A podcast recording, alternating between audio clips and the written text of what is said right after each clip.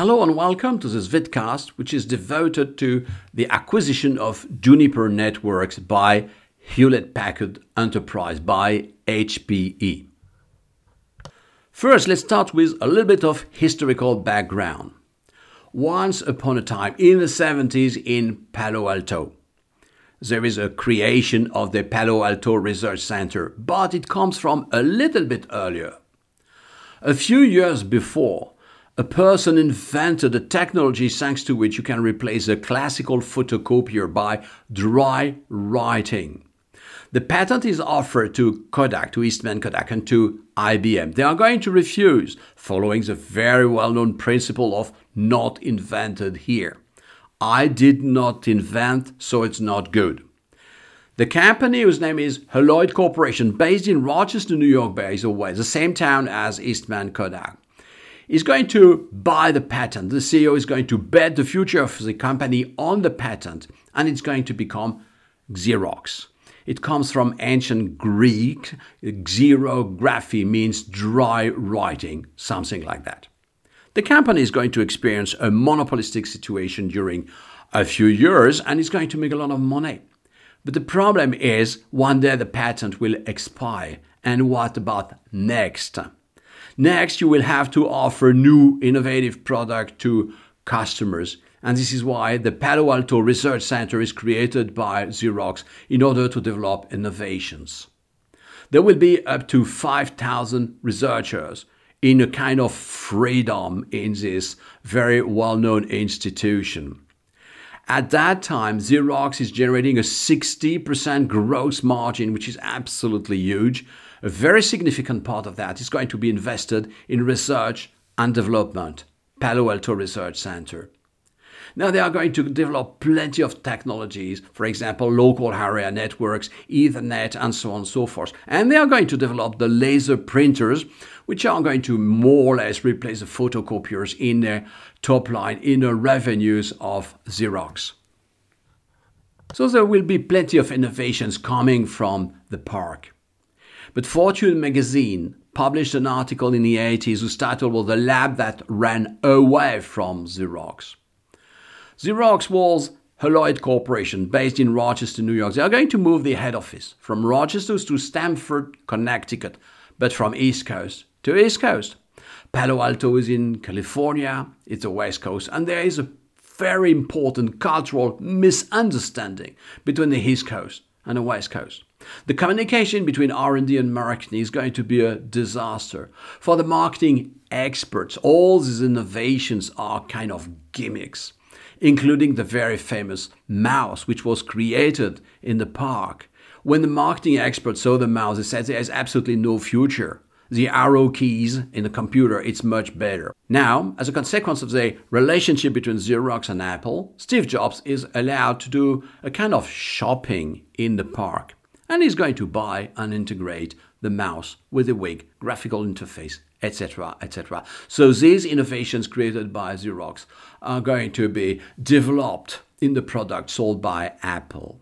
These innovations are going to get out of the research center, but the researchers themselves are going to be quite frustrated by the process. They are going to go out and they are going to create their own startups. Among the researchers who left the PARC to create their own companies, there's an Indian person whose name is Pradeep Sindhu. He's a very well known scientist, very experienced one, he spent 11 years in the PARC and he's an expert in telecommunications equipment. In 1996, he leaves PARC to create a company whose name is Juniper Networks. Now he's a great scientist, but technology is not enough. You need a manager and Crosspoint Venture Partners is going to hire Scott Kriens, who is going to be the CEO from 1996 to 2008. Then he will step back as a CEO but remain chairman of the board. The person who really contributed to the fantastic development of Juniper networks in the early years is Scott Kriens. Now we are in the 90s, second half of the 90s, and these are the golden years for the telecommunication equipment industry. A very well known Canadian company, Northern Telecom, Nortel Networks, whose end is going to be absolutely terrible, is selling telecom equipment to 90% of the Fortune 500 companies. Lucent, the telecom equipment activity within AT&T is going to be spun off in 1996 to start its life by itself. Lucent will merge with Alcatel in 2006 and Alcatel Lucent is going to be acquired by Nokia in 2016. Nokia is so well known for the very famous terminals, right, in the mobile business. Ericsson is also a very big player. They are going to invent the Bluetooth technology. But in this industry, the number one is definitely Cisco. In March 2000, Cisco is going to be the largest worldwide capitalization of the stock market during three months. And the value of the company at that time is $500 billion which is absolutely outstanding 20 something years ago. The second half of the 90s is the explosion of telecommunication equipment, but it is a creation of the internet bubble, so called internet bubble. If you look back, in 95, the Nasdaq is about 600, 700. It's going to go up to 4,500 and more in March 2000. And then it's going to dramatically go down. The Nasdaq is going to lose two thirds of its value, back to 1,500. Today, Nasdaq is not back to 4,000 and something. Today, Nasdaq is 16,000. Though the tech business is doing quite well. What about the business of Juniper Networks? Juniper is a Cisco killer there are plenty of competitors and they all are supposed to be challengers of Cisco, the number one. And there's a technological advantage for Juniper because the software is embedded in the hardware, which is not the case of Cisco. If you want to buy the equipment at Cisco, the router, you have to buy the hardware and you have to integrate the software. It's already done by Juniper this is a technological advantage. But Cisco had a much broader product range to offer to the customers, which is a business advantage, an outstanding business advantage. So, on the one side, you have outstanding scientific performance for Juniper and very big business offer for Cisco. What's going to be absolutely outstanding in the development of Juniper is revenues. The company is created in 1996 Eight years later, in 2004, the company is generating 4 billion euros of turnover, starting from scratch eight years before. Just to give you an idea, Apple took 11 years to move from zero to $4 billion of revenues. It gives you an idea about the quality of the business development. Now, in terms of market share for the core routers, the business in which Cisco is a leader, in 2001, the market share of Juniper is 37%. So it's very successful, scientific performance, business performance. Now, what about stock market performance? The company is listed in 1999, exactly when the Nasdaq is skyrocketing. The stock price is showing plus 191% the first day of listing. You remember in another vidcast, I explained what happened to Snowflake. As far as Snowflake was concerned, the stock price was multiplied by two the first day of listing. Here, it's almost multiplied by three. During the first year of quotation, the stock price is going to be multiplied by five. But it is a consequence of the creation of this internet bubble. Now, quite quickly, the company is reaching a revenue of 4 billion, and then it's going to stabilize. In 2017, when Nokia is potentially interested in buying Juniper Networks for $16 billion, the revenues generated by the company are only 4.9 billion. You remember it was 4 billion in 2004. And both Nokia and Juniper are looking for clients, for new clients, for growth revenues. When Juniper is listed, the market capitalization is $1.7 billion and the stock price is $34 per share. Now, the nominal is going to be divided by six.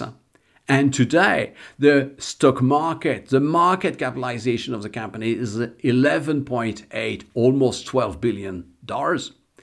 And the stock price recently, because of the acquisition, moved from 30 to 37. So it looks like the same stock price, but the nominal has been divided by 6.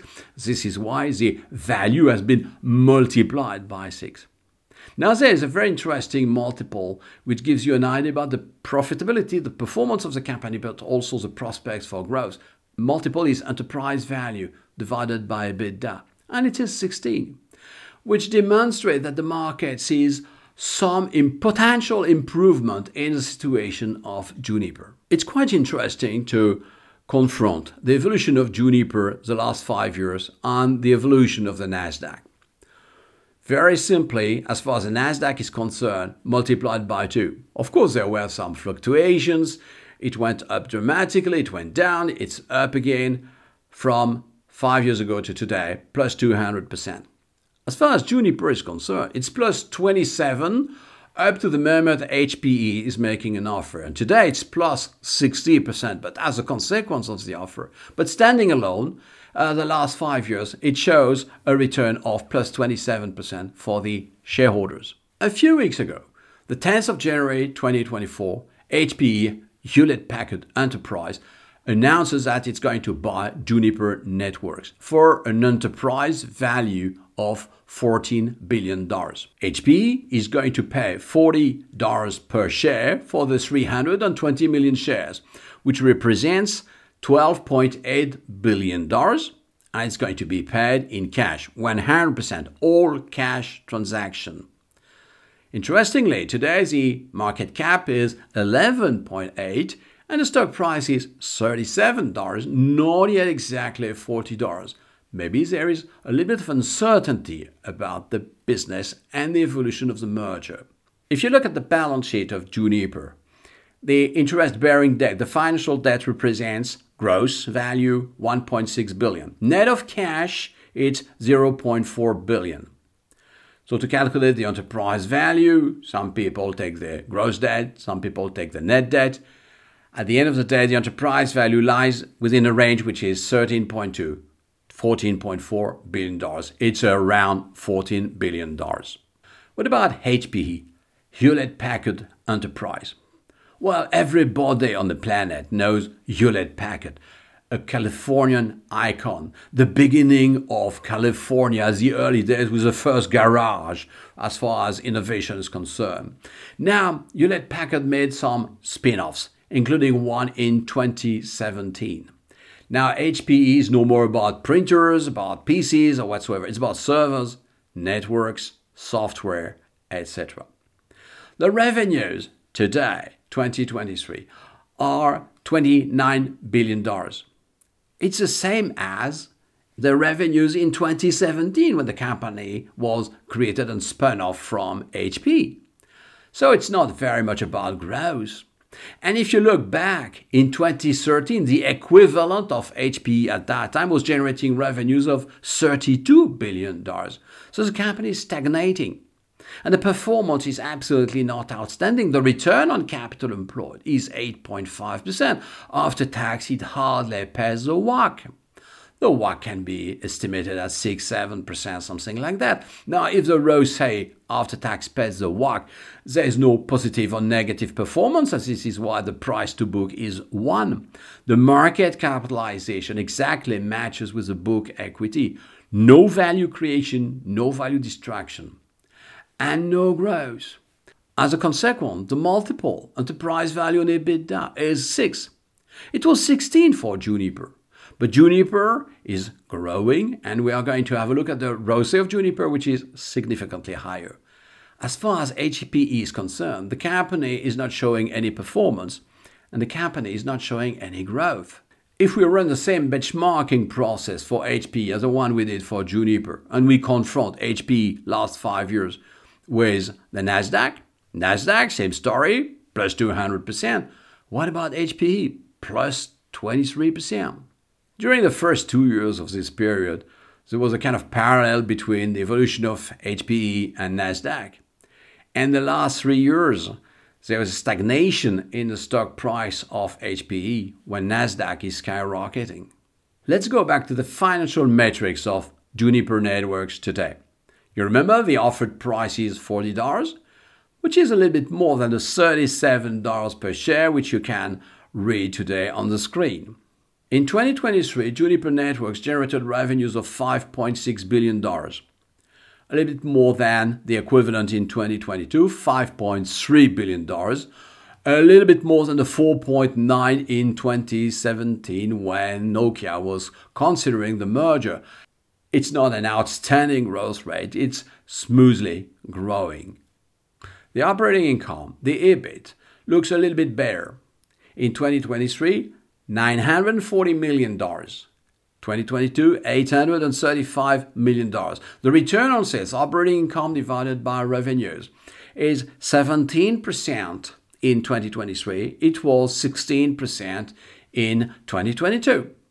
But the return on sales is not the return on capital. To calculate the return capital, you need to calculate the capital employed first. Capital employed is equity plus net financial debt. The book equity is 4.5 billion in 2023. You add the net financial debt and you get 4.9 billion dollars. In 2022, the same calculation was about the same equity, 4.5 plus 0.5 billion, so 5 billion dollars of capital employed. Now you can divide the EBIT by the capital employed to get the return on capital employed which was 19% in 2023 and 16% in 2022. So you can observe that it's more than the cost of capital and it's a little bit growing. Let's go back to the offer which was made by HPE. Offered price $40 per share. Value market capitalization 12.8.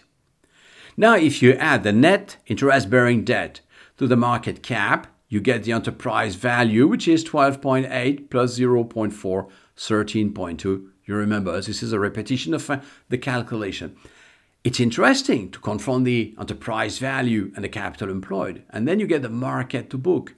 Enterprise value divided by capital employed is 13.2 divided by 4.9, which is 2.7 times.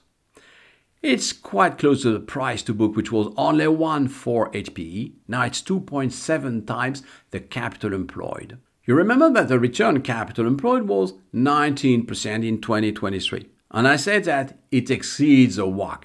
Let's calculate the WACC. To calculate the WACC, you need the cost of equity capital, what is expected by shareholders. And then, in order to apply the capital asset pricing model, you need a beta. The beta is supposedly close to 1, 0.94. The long term bond rate is 3.8%, 10 year government bond rate. So 3.8 plus 0.94 multiplied by the equity market risk premium in the United States, about 6%, you get to a cost of equity capital of 9.4% debt is much, much, much lower than the market capitalization. So it's not going to contribute very much to the calculation of the WACC. As an approximation, let's consider that the weighted average cost of capital matches with the cost of equity capital with 9.4%. In the previous calculation, I said that the market to book, which was offered by HPE, was 2.7. Now we are going to confront this actual market to book with a calculated market to book we can calculate a theoretical market to book, taking into consideration the economic profit, so the confrontation between ROCE after tax and the WACC, and introducing growth in the calculation. The mathematical formula says that the market to book calculated is numerator ROCE after tax less growth, denominator WACC less growth. We know that the ROCE is 19%. To calculate the ROCE after tax, we need to calculate the apparent tax rate, which is about 10%. So the ROCE after tax is 19 minus tax, which is about 17%. The market to book, assuming that there is no growth, is ROCE after tax divided by the WACC. It is 17% divided by 9.4%, 1.8. So, at the market to book offered by HPE is 2.7 and the market to book without any growth is 1.8, there is some growth in the calculation which is made by HPE the day they offer $40 per share for Juniper. In fact, starting from the same formula, you can calculate the implicit growth rate and you get to something which is about 5%. You remember, the actual growth was 6% as far as revenues were concerned, 2023 against 2022. So basically, HPE is paying the current growth and the current ROCE. What is in the hope and the strategy of HP? That the merger is going to create growth? HP is stagnating. Juniper is smoothly growing. Is the merger between these two companies going to create growth opportunities? What about performance? Juniper is performing. Juniper's economic profit is significantly positive. What about HPE? Nil. No performance, no profit, no loss compared with a WACC. So the question is Is the merger going to create growth opportunities? Is it going to contribute to performance? Basically, the answer which is provided today by Wall Street, by the capital market, is that Hewlett Packard's interest in Juniper is not connecting with Wall Street. So, Wall Street, the capital markets, do not trust that this merger is going to create a lot of value. What will happen? We'll see. Thank you very much.